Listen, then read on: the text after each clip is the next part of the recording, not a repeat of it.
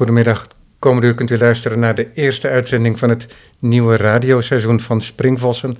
Mijn naam is Robert van Altena. Tegenover mij zit Nicole Beutler.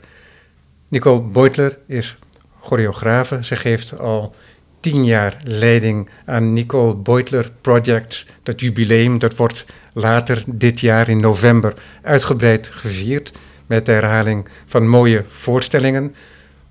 Directe aanleiding voor dit gesprek was de presentatie van een nieuw stuk, nummer 8 of number 8, Metamorphosis, die al in première is gegaan, te zien geweest bij het Holland Festival, maar... Nee, dat was in de operadagen. De operadagen, pardon. En nog gaat toeren, dus zal te zien zijn in Haarlem, Utrecht, tot en met Heerlen aan toe, geloof ik. Een nieuw stuk. We spraken elkaar eerder in 2016. Dat was meer een soort algemeen gesprek. Lange tijd had ik in gedachten om jou een keer te interviewen, omdat ik voor het eerst een stuk van jou zag in 2011. De tijd vliegt. En dat was Dialogue with Lucinda. Dat was destijds in Palais Paradiso. Dat georganiseerd voor de Jaldau Kwikkel. In Paradiso ook. Ja, klopt. Dat was dus de directe aanleiding ooit om contact met jou op te nemen. En dat contact, vind ik, moeten we onderhouden. Omdat het uh, Amsterdam toch uh, dat moet koesteren om zo'n uh, prachtige choreografe en zo'n prachtig gezelschap binnen de gemeentegrenzen te hebben. Waar zullen we het eerst over hebben? Ja, we kunnen het hebben over het jubileum. We gaan het zeker hebben, in ieder geval, over metamorphosis. Dat is wat over het algemeen in Springvossen gebeurt. Hele specifieke gesprekken over specifieke werken. Maar eerst nog, je vertelde me zojuist, want daar wist ik niet van, dat je niet een gezelschap hebt opgericht, maar een soort organisatie, die heet Bouw, als in Bauhaus. Ja. Wat is dat precies, Nicole? Ja, dat is eigenlijk een um, opgericht uh, ongeveer vier jaar geleden, samen met een groep van vijf, zes uh, onafhankelijke choreografen die allemaal werkzaam zijn in Amsterdam. En wij wilden eigenlijk de werkomstandigheden voor, onafhankelijk, voor de on onafhankelijke scene verbeteren. Inmiddels is het een platform geworden die gezeteld is in, de, in. Dus we hebben twee studio's, een kantoorruimte. En mijn gezelschap Nicole Beutler Projects uh, deelt deze kantoorruimte en de studio's. Maar bouw zet zich eigenlijk in voor alle aspecten van het maken van onafhankelijk performance danswerk. Bijvoorbeeld verhuurstudio's, maar zet zich ook in voor regelmatige vergaderingen van de actieven in de stad.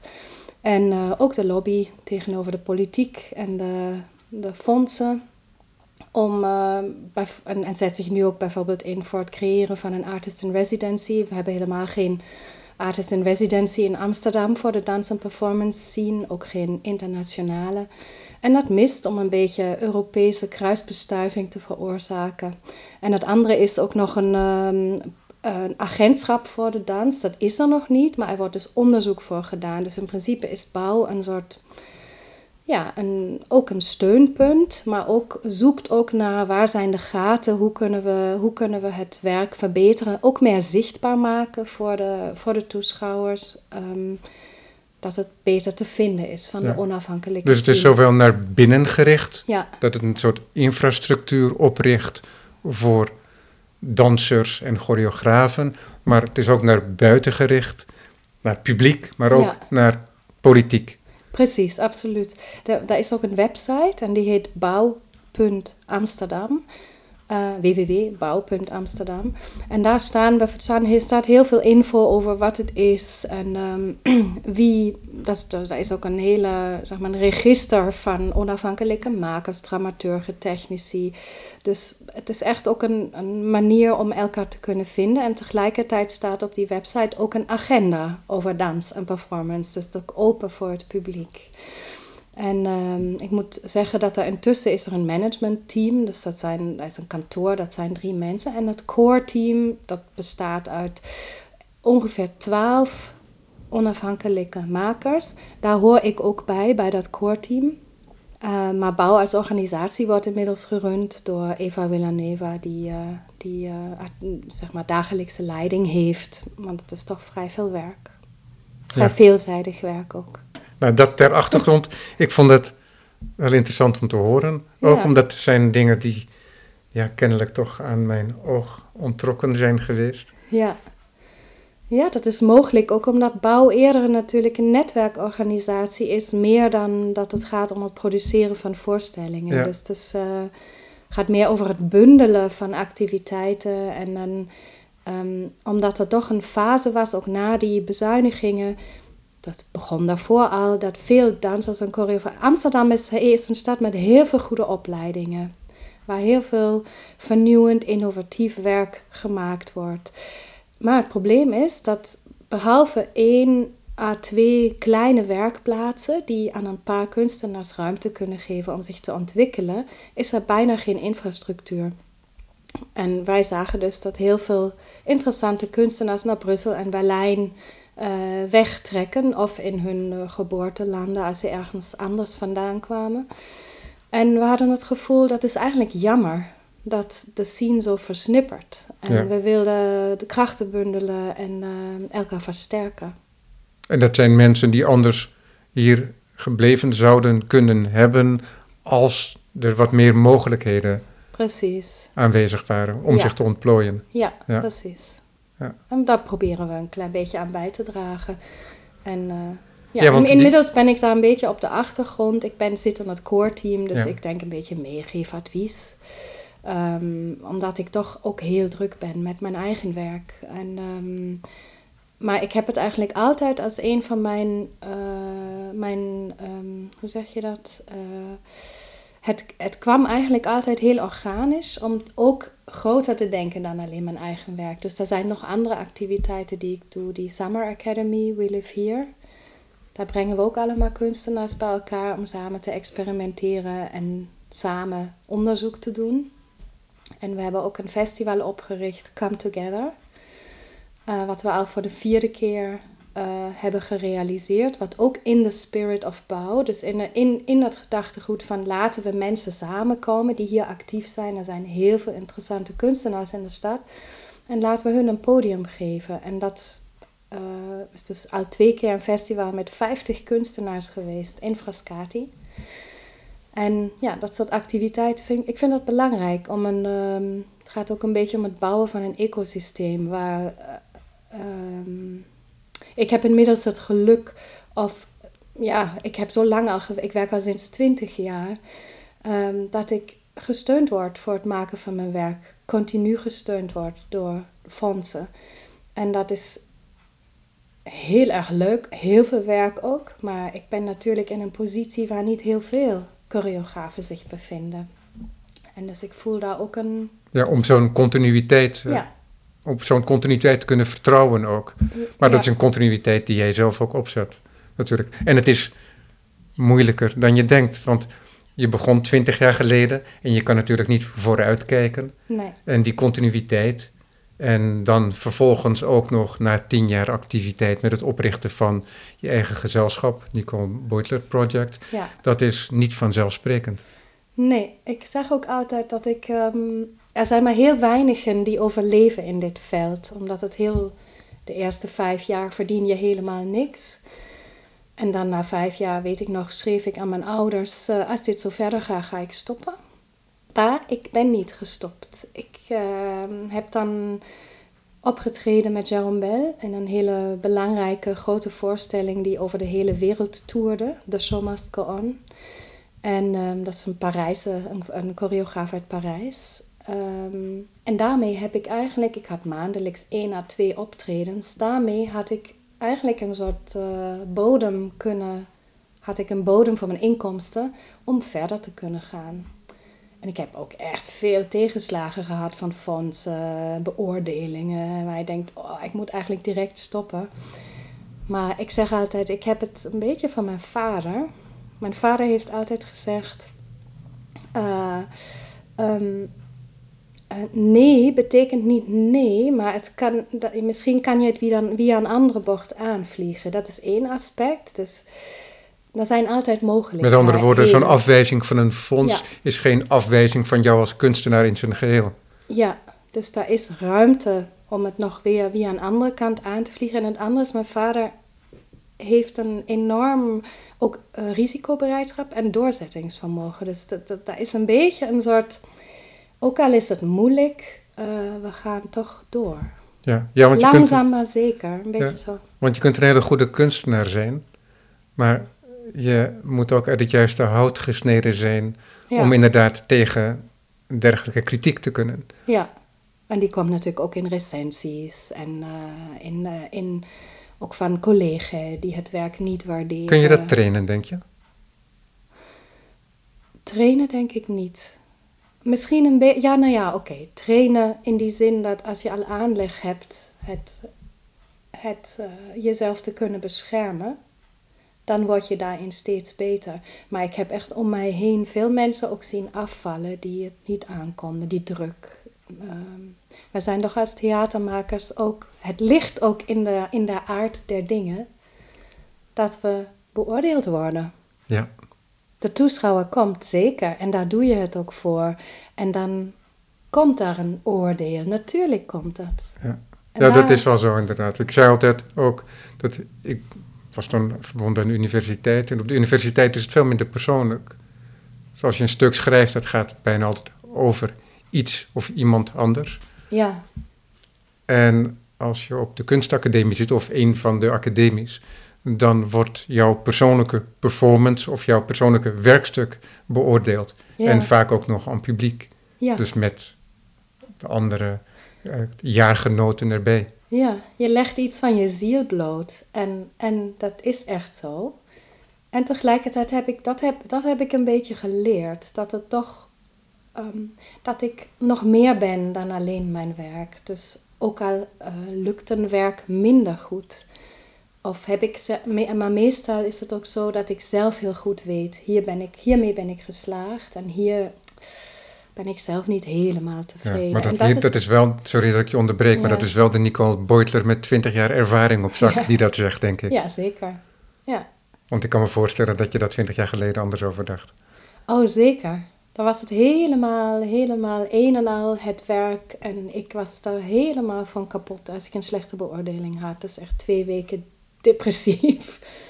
En nu kan ik het iets beter. Nou, ik, ik slik wel van een hele negatieve recensie. Daar doe ik ook wel een week over tot die is verteerd uit mijn systeem. Ja, dat begrijp ik. Ik moet ook zeggen, sinds ik moeder ben, dat dat, eh, dat, dat ook nog een ander, eh, ander aspect op mijn leven he- heeft gebracht. Dat ik ook weet dat ieder mens veel facetten heeft. En ik heb aan de ene kant ben ik kunstenaar en aan de andere kant, mijn dochter is al 14, maar ben ik toch ook moeder. En dat heeft ook een bepaalde kwaliteit die voor mij belangrijk is. Dus ik laat me niet meer zo snel kapot maken Ja, door het oordeel.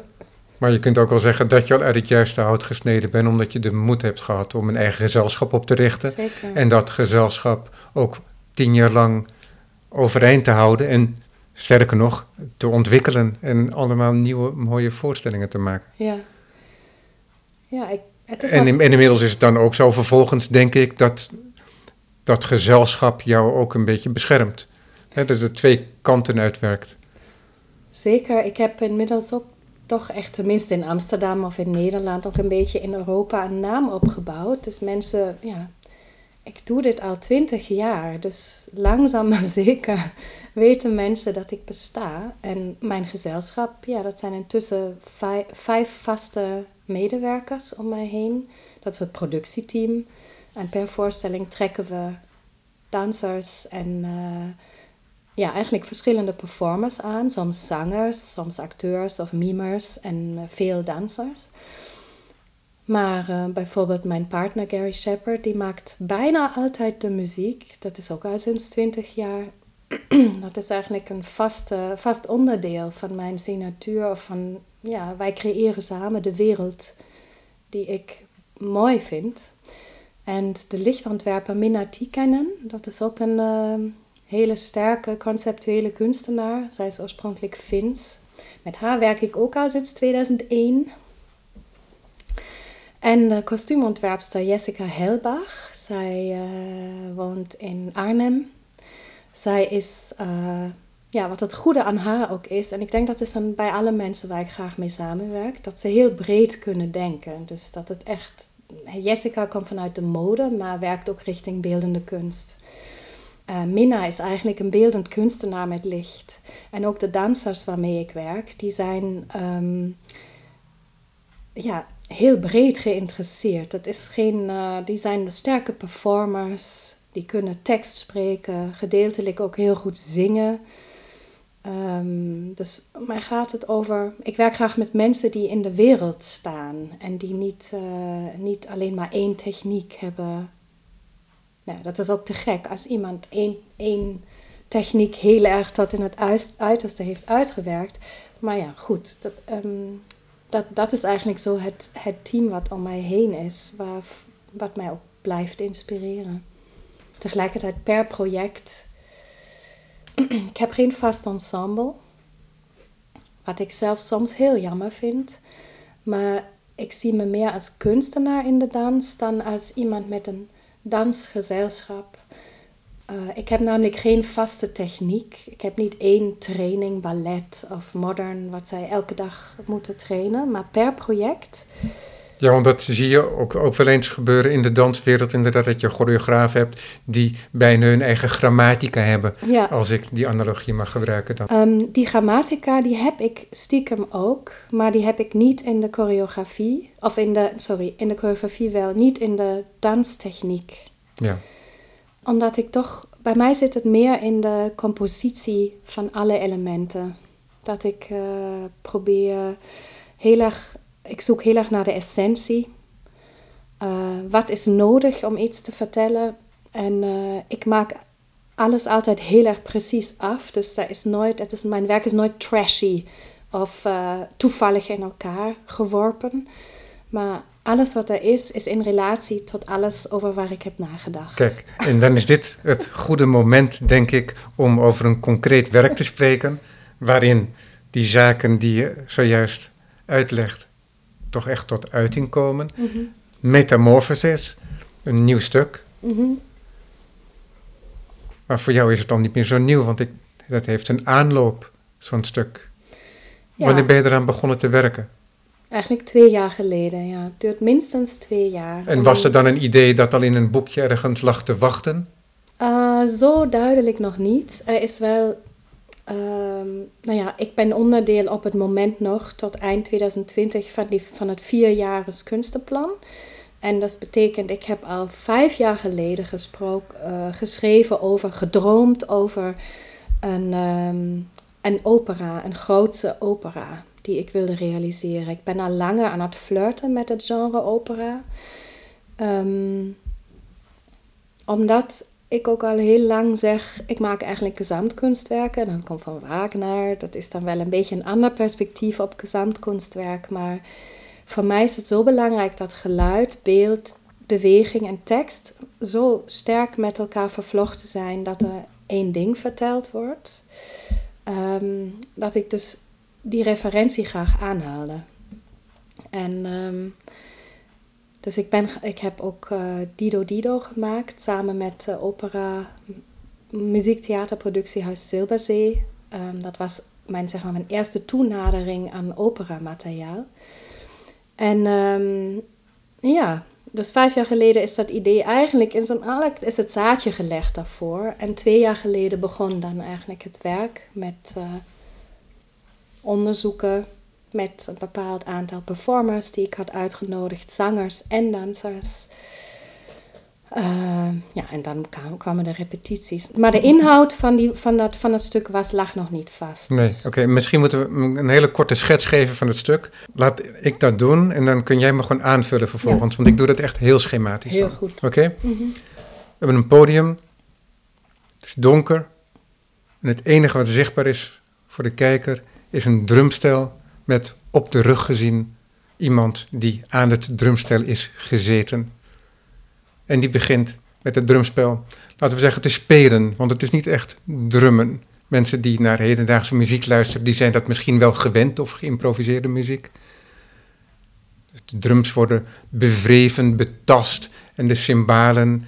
En dat duurt een aantal minuten tot het moment dat er licht op het podium komt, achter op het podium. En dan verschijnen er zeven gestaltes. Want gestaltes, want de personen worden niet geheel uitgelicht. We zien wel dat het mannen zijn in pak met stropdas al.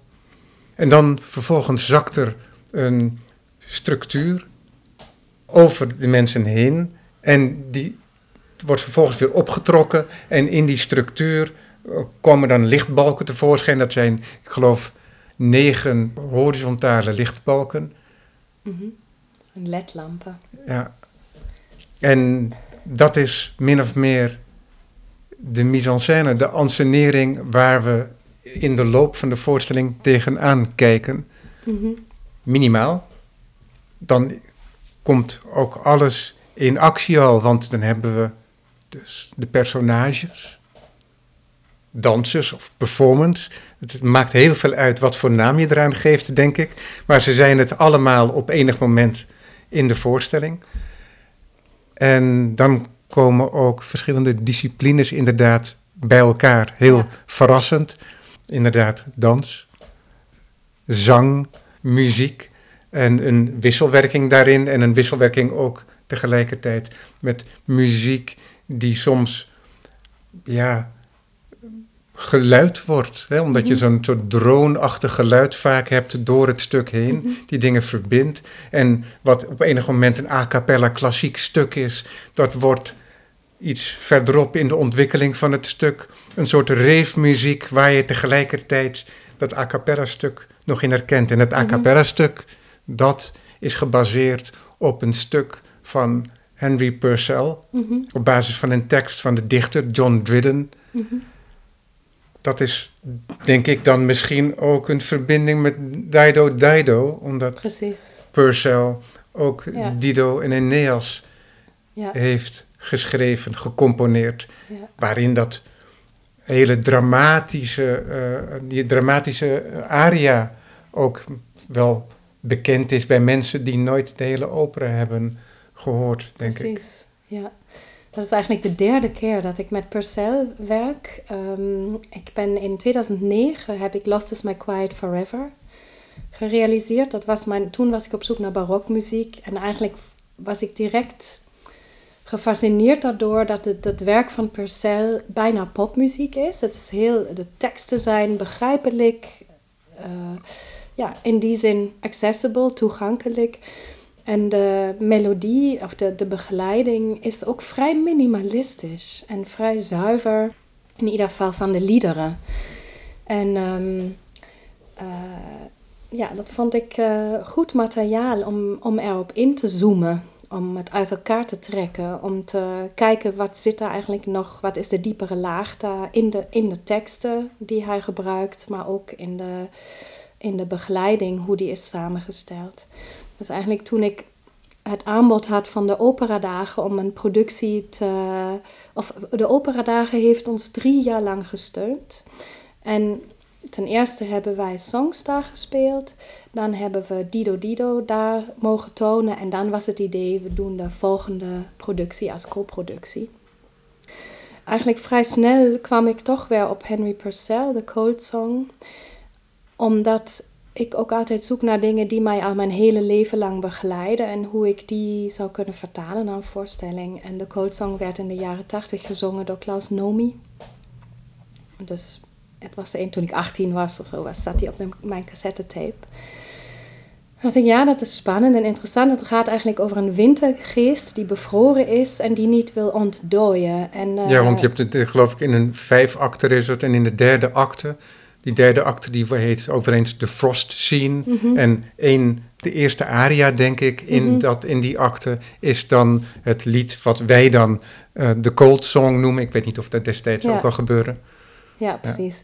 En eigenlijk is het, um, is het uh, ja, een, een, een spirit, dus het is geen echte figuur, maar het is een, een, een wezen uh, wat onder het ijs begraven ligt. En Cupido uh, klopt aan zijn schouder en zegt, kom, word wakker, het voorjaar komt eraan. En die, en die wintergeest die zegt, uh, ik wil niet smelten, ik wil niet smelten, ik blijf zo graag bevroren.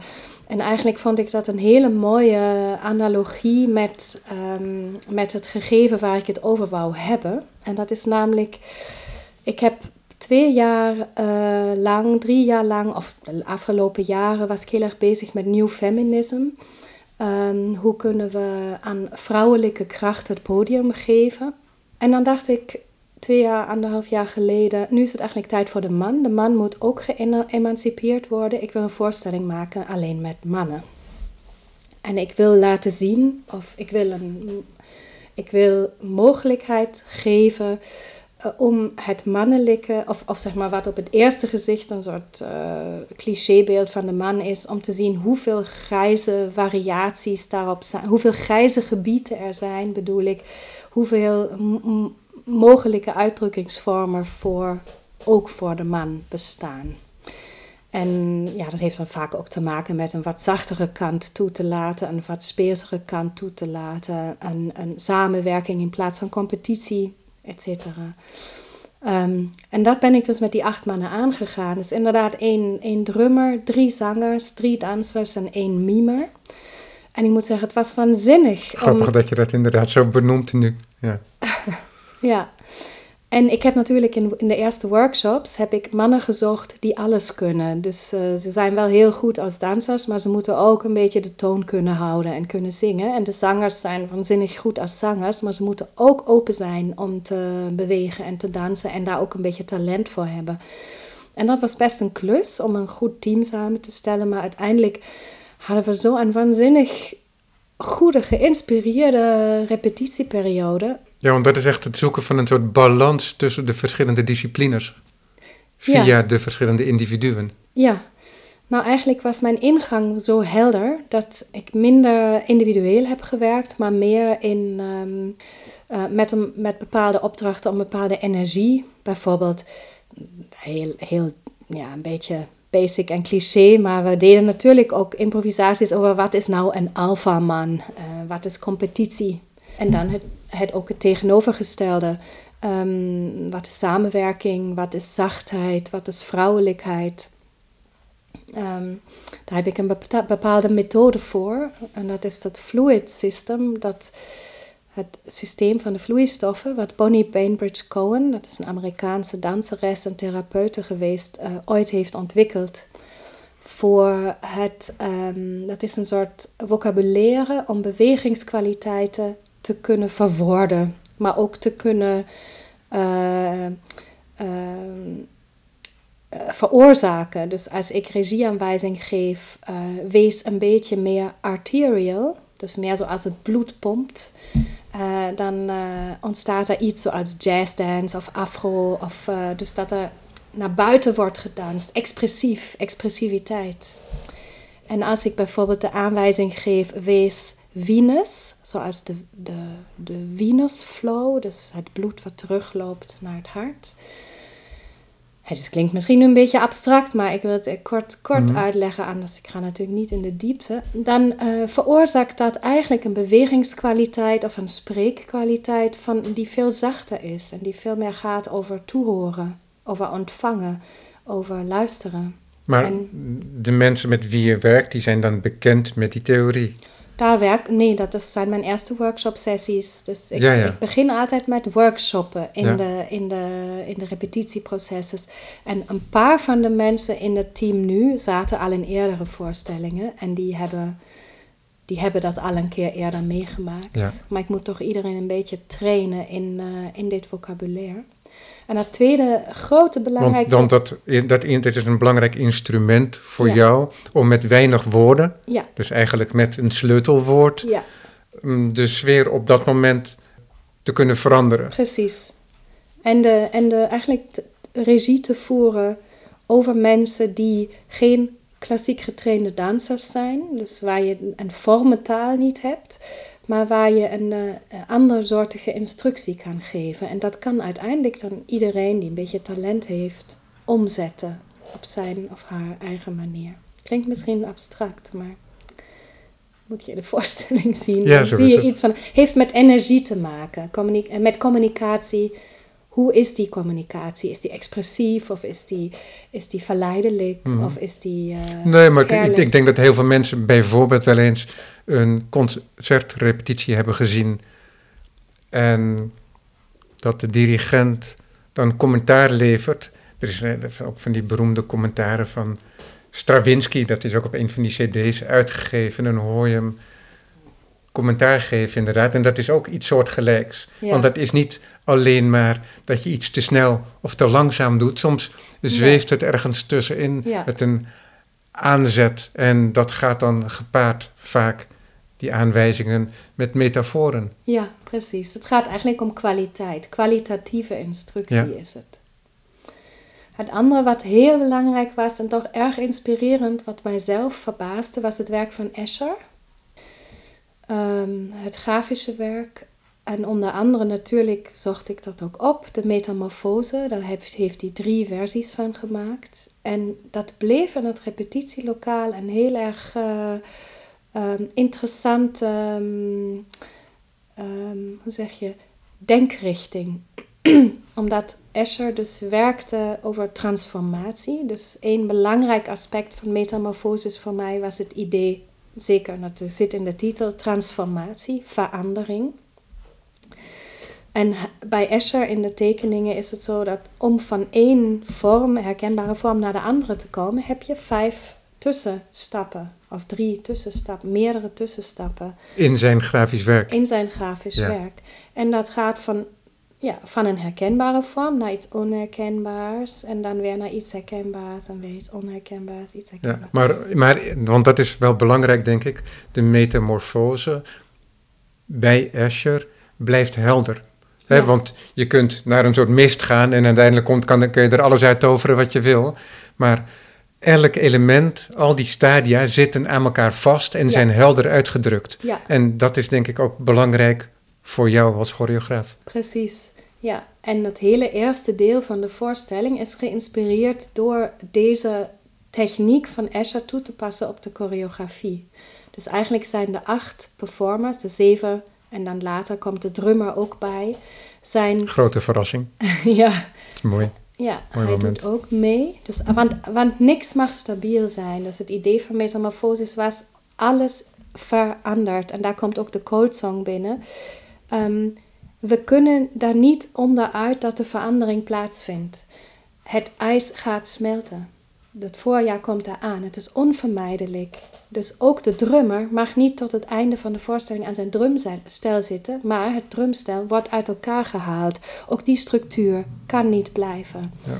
Eh, ook muren die we bouwen gaan binnen een tijd, als ze niet meer worden verzorgd en, en schoongemaakt, overgroeid worden door de natuur. Ja, wat ook wel interessant is, vind ik, is dat het ook een hele grote metafoor is, misschien wel voor het werk van de kunstenaar. Omdat we in alle dag dingen toch statisch geneigd zijn te denken. We leven niet statisch en Ja. iedereen is daar wel min of meer van op de hoogte. Ja, En sommige dingen veranderen zo langzaam dat wij het niet doorhebben natuurlijk, dat de dingen tot stof vergaan. ja, Maar er zijn heel veel zaken die veranderen, zoals wij zelf veranderen. Maar we definiëren ons vaak toch jarenlang met, eh, laten we zeggen, eenzelfde frase. ja, Ook al zijn we veranderd. ja, En we hebben moeite om definities los te laten en dingen dynamisch te zien. Ja, Dat is ook veel moeilijker natuurlijk, omdat je dan aarzeling moet toelaten en twijfel. ja. Ja, dat vind ik dus heel spannend. En ehm, eigenlijk is dat namelijk ook bevrijdend. En ik denk in al mijn denken en werken zoek ik naar een bepaalde bevrijding. Om juist die grenzen weg te denken. En eh, alles week te maken wat, er, wat, er, wat we denken dat stabiel is. Eh, maar op een heel precieze manier. En ehm, langzaam en geleidelijk. En bijvoorbeeld, metamorfosis is ook in die zin een. ehm,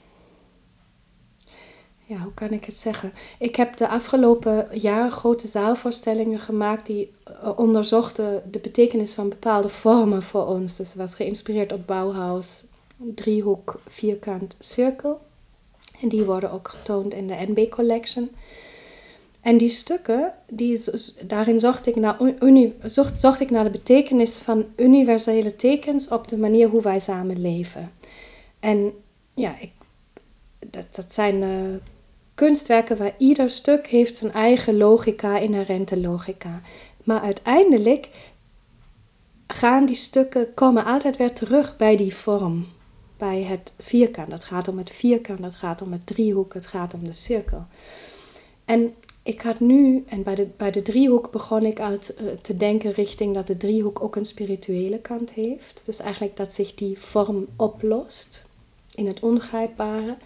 En eigenlijk zocht ik, zoek ik daar nu naar. Ik Ja, zeg, oplost, zocht of, ik- oplost of wijst al heel snel. wijst Ja. naar iets. Ja, Ja. precies. En ik, toen ik aan metamorfosis begon, was dat dus mijn zeg maar, nieuwe weg. Om juist die verandering en dat niks hetzelfde blijft, om daar, daar beelden voor te vinden. En ik denk dat dat ook echt mijn, want ik ben nu bezig met het schrijven van het kunstenplan voor de komende vier jaar. Dus ook mijn gezelschap is niet zeker voor altijd. Dus je moet toch el- elke vier jaar opnieuw eh, eh, je artistieke visie en je managementvisie op tafel zetten. Ehm, maar mijn artistieke visie is, ehm, gaat daadwerkelijk over die transformatie en over een organische groei. Het, de situatie is ook dat de klimaatverandering op het moment zo, zo, zoveel van ons vraagt als hoe, hoe kunnen wij in godsnaam omgaan met deze bedreiging? Dat het blijft dus waarschijnlijk niet zo als wij denken. We hebben vijf of zoveel jaren in een mooie toestand geleefd. Ehm, maar er is veel wetenschappelijk onderzoek. Ja, en zijn het- we in staat te leven gedreven door een ander concept dan groei? Ja. ja. Want dat is natuurlijk Ja. een soort boot die op een ijsberg afstevend. Ja, met volle vaart. Ja. En dat is echt angstinjagend. En ehm, Een hele, een hele foute metafoor in, dit, eh, in deze context, maar goed. Ja. ja.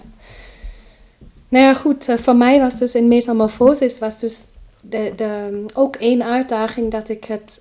pers- Dat was ook onder andere... Nee, dat kwam eigenlijk van mij. Maar dan zag ik dat in Eschers werk... eh, dat hij constant perspectief verandert.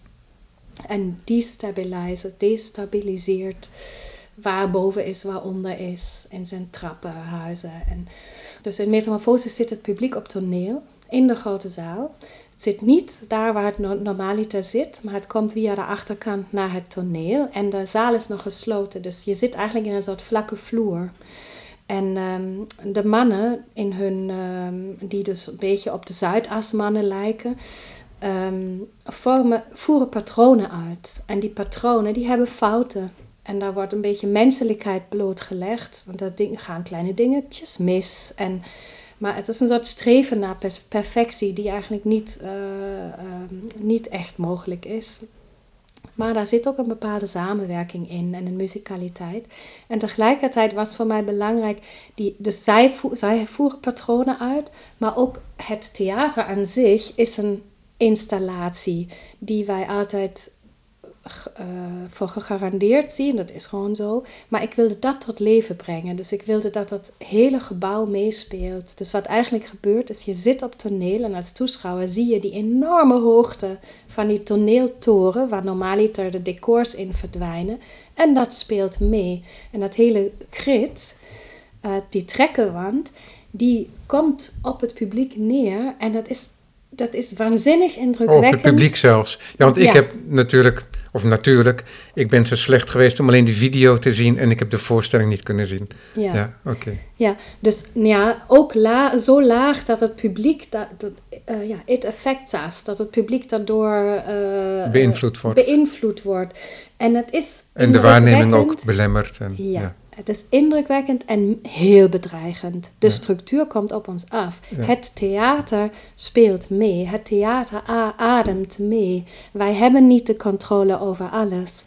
En, ehm, en dat was voor mij belangrijk. Dus dat ook de structuren ons beginnen te bedreigen. Of, de, of zeg maar de wiskundige structuren beginnen ons te bedreigen. En ehm, na een tijd lang breekt alles open.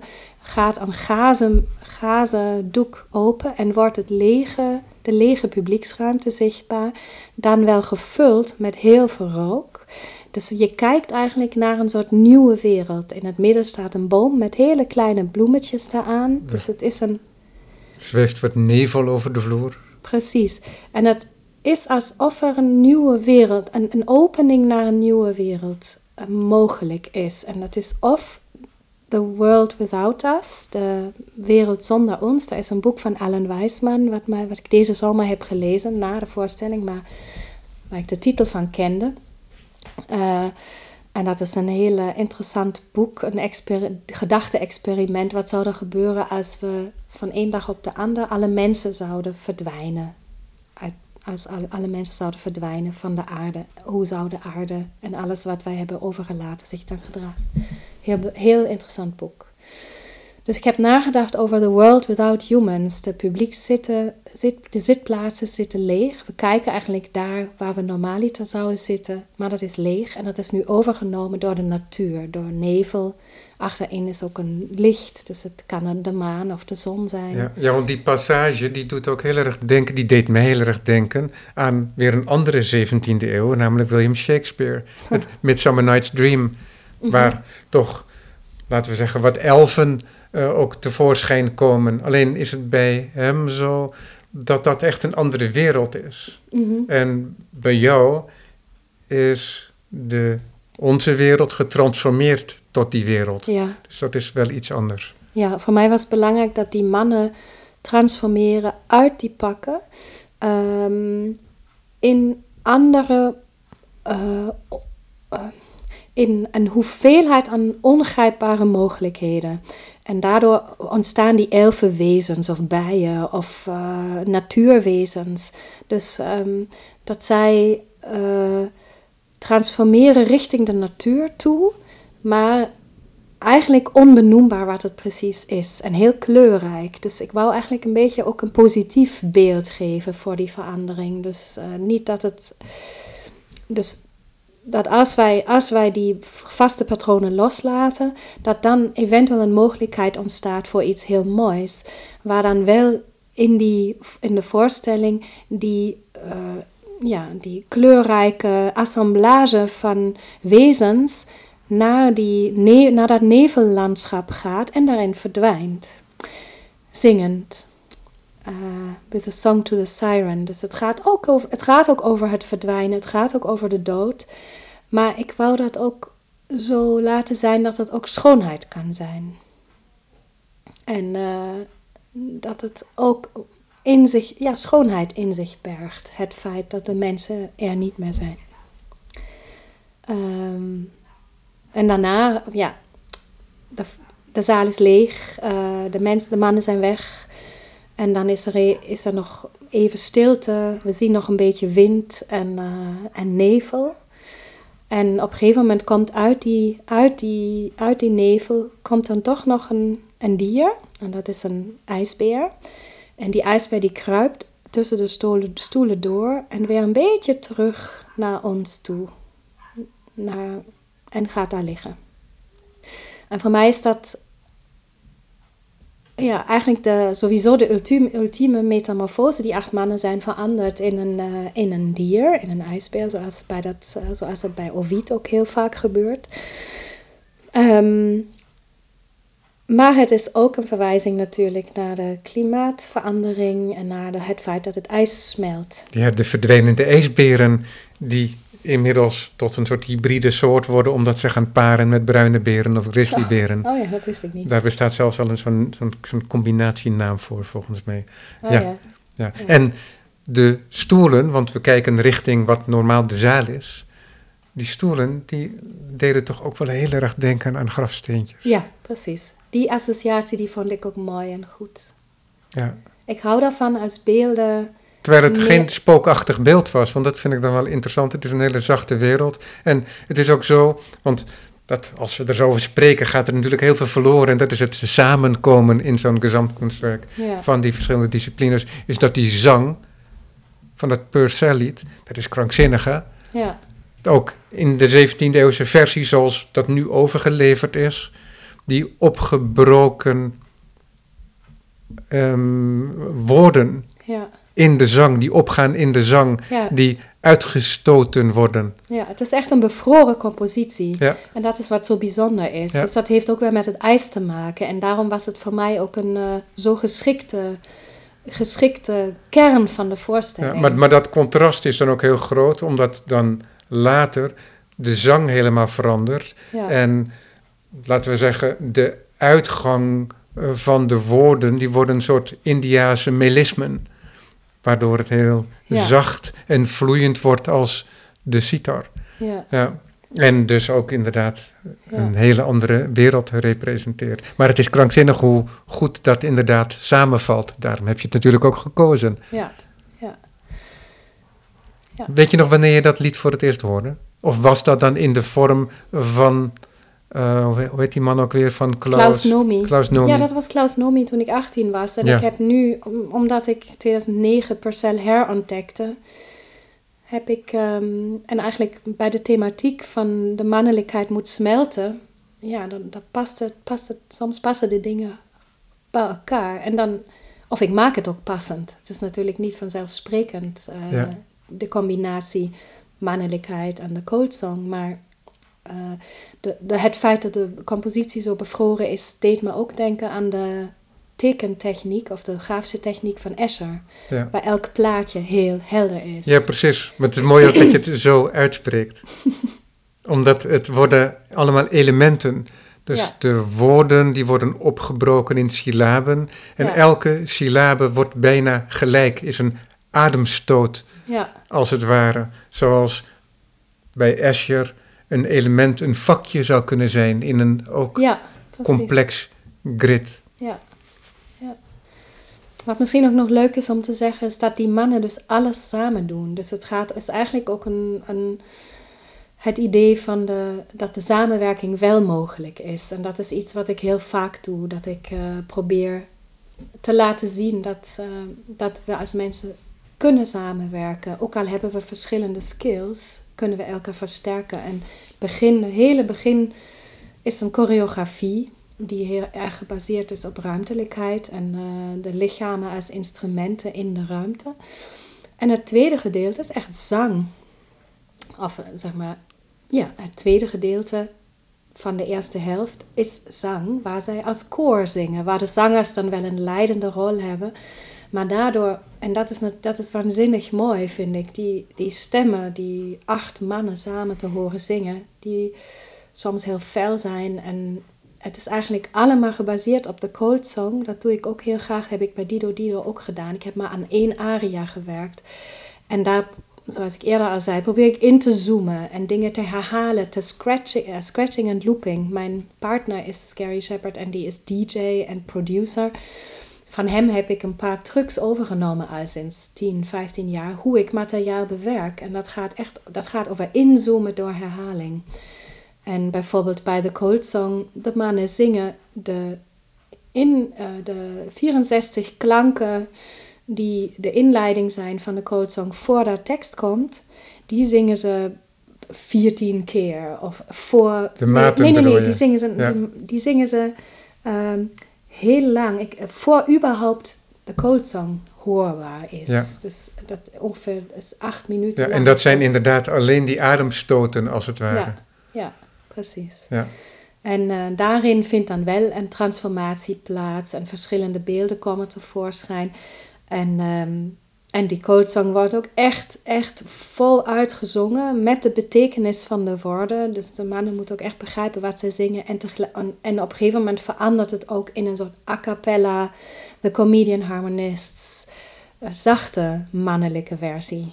Dus voor mij is het heel belangrijk een soort palet te geven van een, een soort in te zoomen in, in materiaal. En niet honderdduizend verschillende dingen tegelijk te doen. Maar één materiaal van alle kanten te bekijken. Soms zeg ik, het is een beetje cubistisch aan, aan het werk gaan. Dus dat je een portret hebt.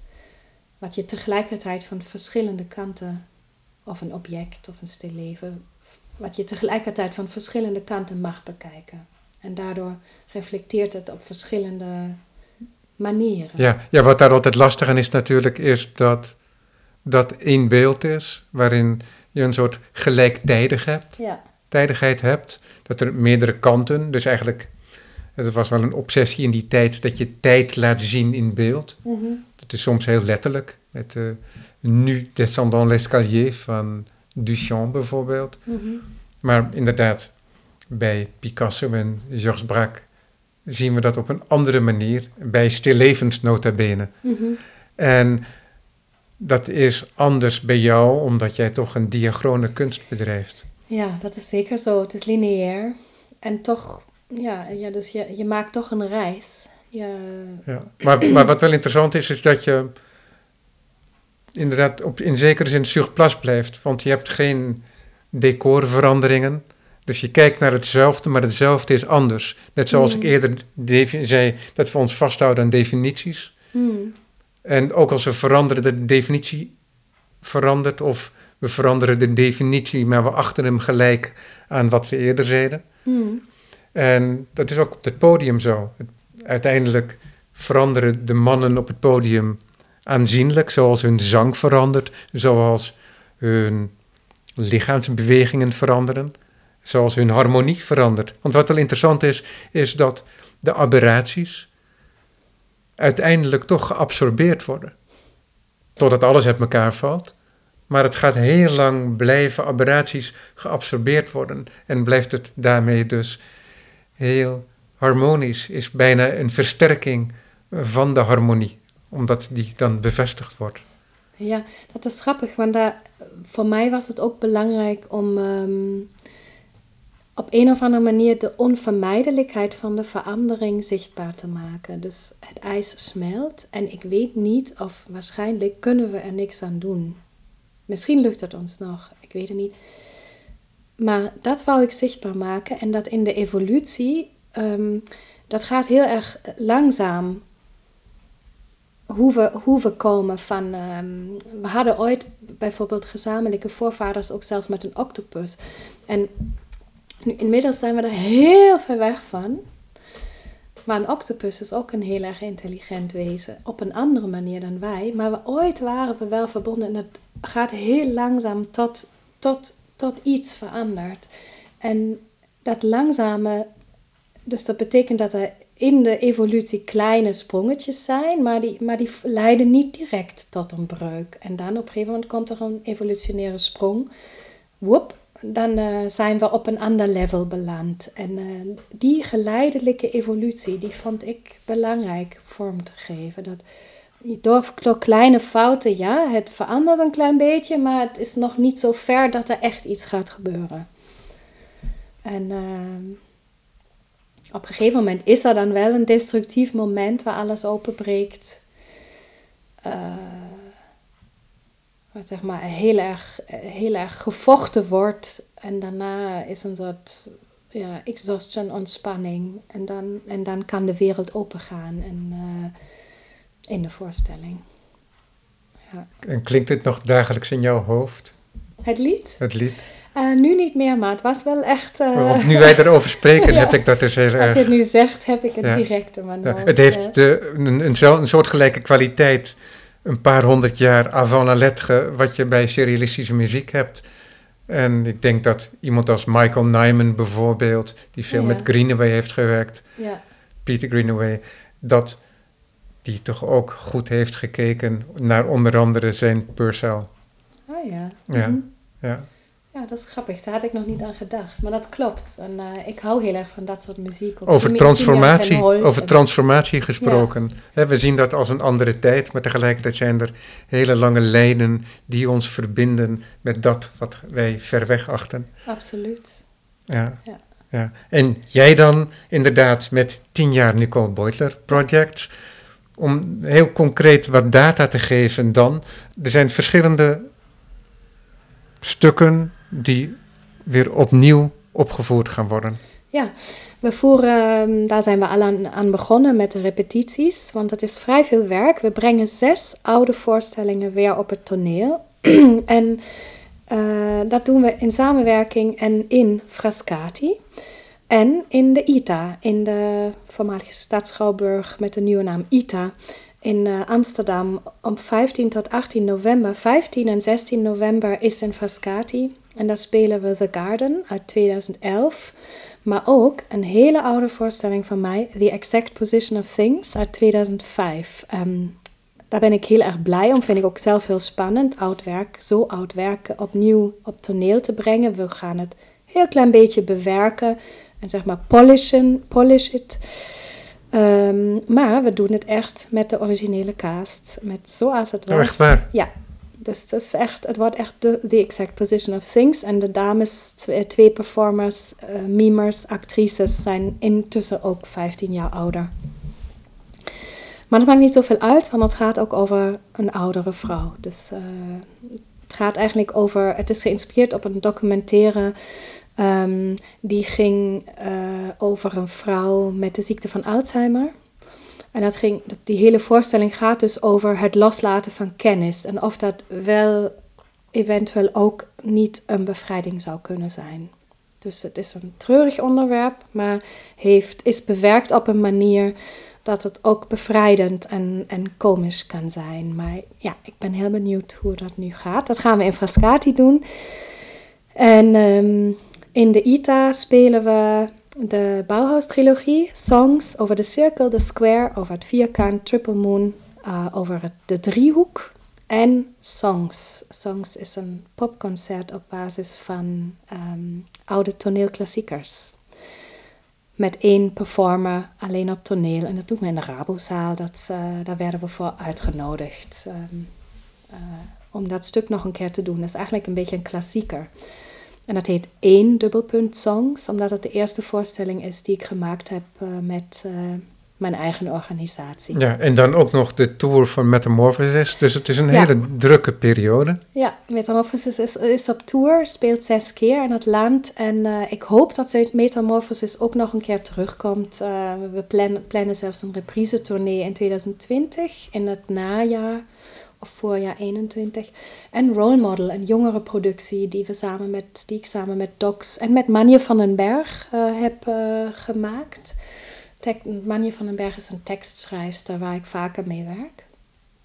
Um, die is ook op tournee, uh, en, maar meer in het jongere circuit. Goed. Dus dat is, zijn acht voorstellingen. Kijk, ja. nou, de luisteraar kan meerdere die meerdere voorstellingen dus terugvinden via de website. Ik zal de links wel plaatsen naar Nicole Boyler Project. Nicole, de volgende tien jaar dan. Hè? Dan spreken we elkaar ja. daarvoor nog wel weer. Maar dank in ieder geval voor dit gesprek. Ja, dankjewel.